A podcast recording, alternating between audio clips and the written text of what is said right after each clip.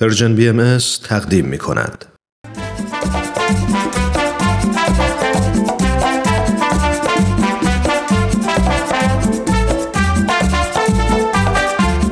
و به راستی چه زیبا می‌گوید تهمینه میلانی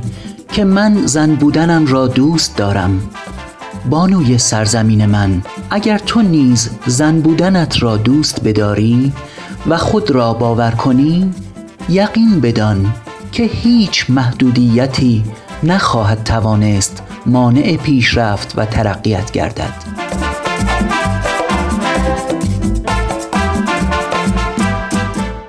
بانوی سرزمین من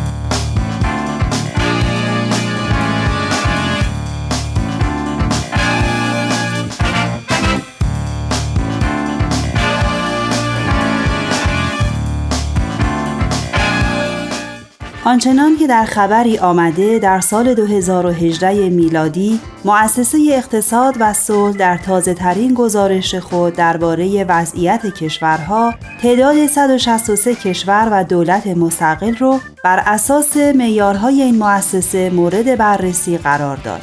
در این ارزیابی از 23 شاخص کیفی و کمی برای سنجش سه کلی استفاده شد. به عنوان مثال جنگ ها و زندانی ها، فساد، آزادی یا سرکوب سیاسی، هزینه های نظامی و وضعیت روابط با همسایگان از شاخص های این مؤسسه به شمار می آیند.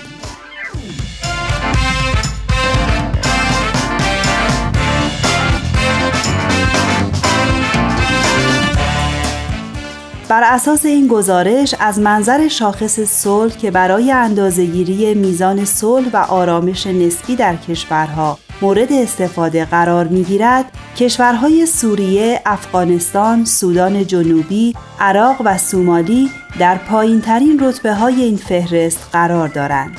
و از سوی دیگر ایسلند، نیوزلند، اتریش، پرتغال و دانمارک امنترین کشورهای جهانند.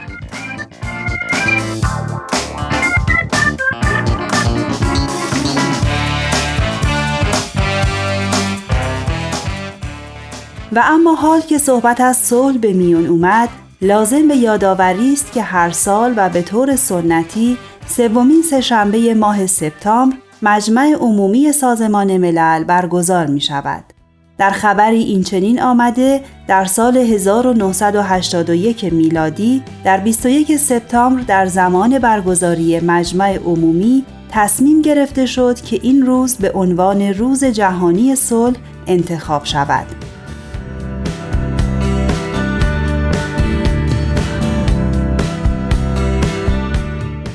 همچنین قرار شد تا در این روز وضعیت صلح در داخل کشورها و ما بین کشورهای مختلف بررسی شود و این گونه بود که در سیوم نوامبر همان سال سازمان ملل طی قطنامه ای این روز را به عنوان روز جهانی صلح انتخاب کرد و مقرر شد که در این روز تمام جنگ ها و درگیری ها مشمول آتش بس شود سلاحها زمین گذاشته شده و از خشونت پرهیز شود.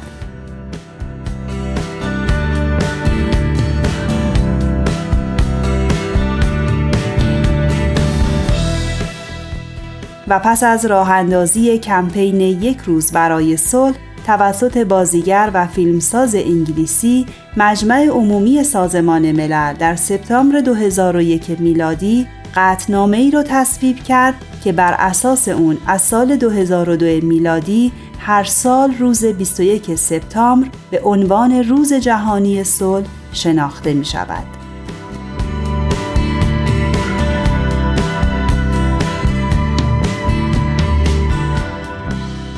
بانوی سرزمین من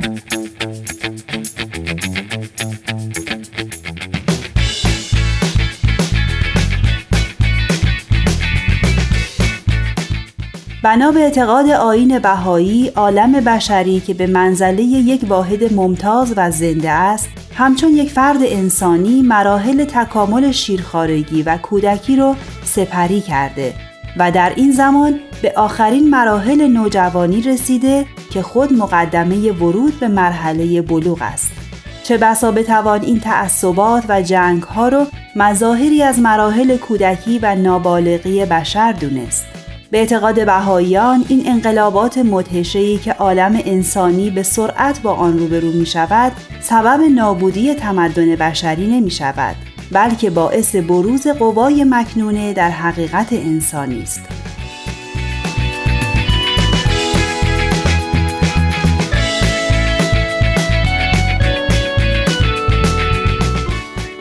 بهاییان معتقدند در طی قرون و اثار جامعه انسانی برای دستیابی به وحدت عالم انسانی که هدف کلی و نهایی تاریخ بشری است مراحل مختلفی را سپری نموده. از ابتدایی ترین و کوچکترین واحد اجتماع یعنی خانواده تا واحدهای بزرگتر به نام قبیله و اشیره. پس حال که به حکم ضرورت و جبر تاریخ وحدت قبیله و اشیره رو پشت سر نهاده و به وحدت ملی توجه کرده روزی هم فرا می‌رسه که وحدت ملی رو ناکافی دونسته و برای تحقق وحدت جمعی اقوام و ملل عالم قیام خواهد نمود.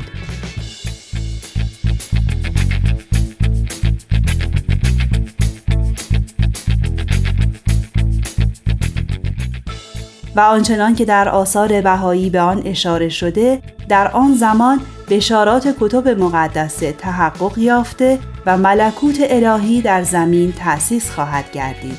و عالم انسانی از قید تعصبات جاهلیه آزاد شده و لغت جنگ رو برای همیشه از فرهنگ حیات خود حذف خواهد نمود.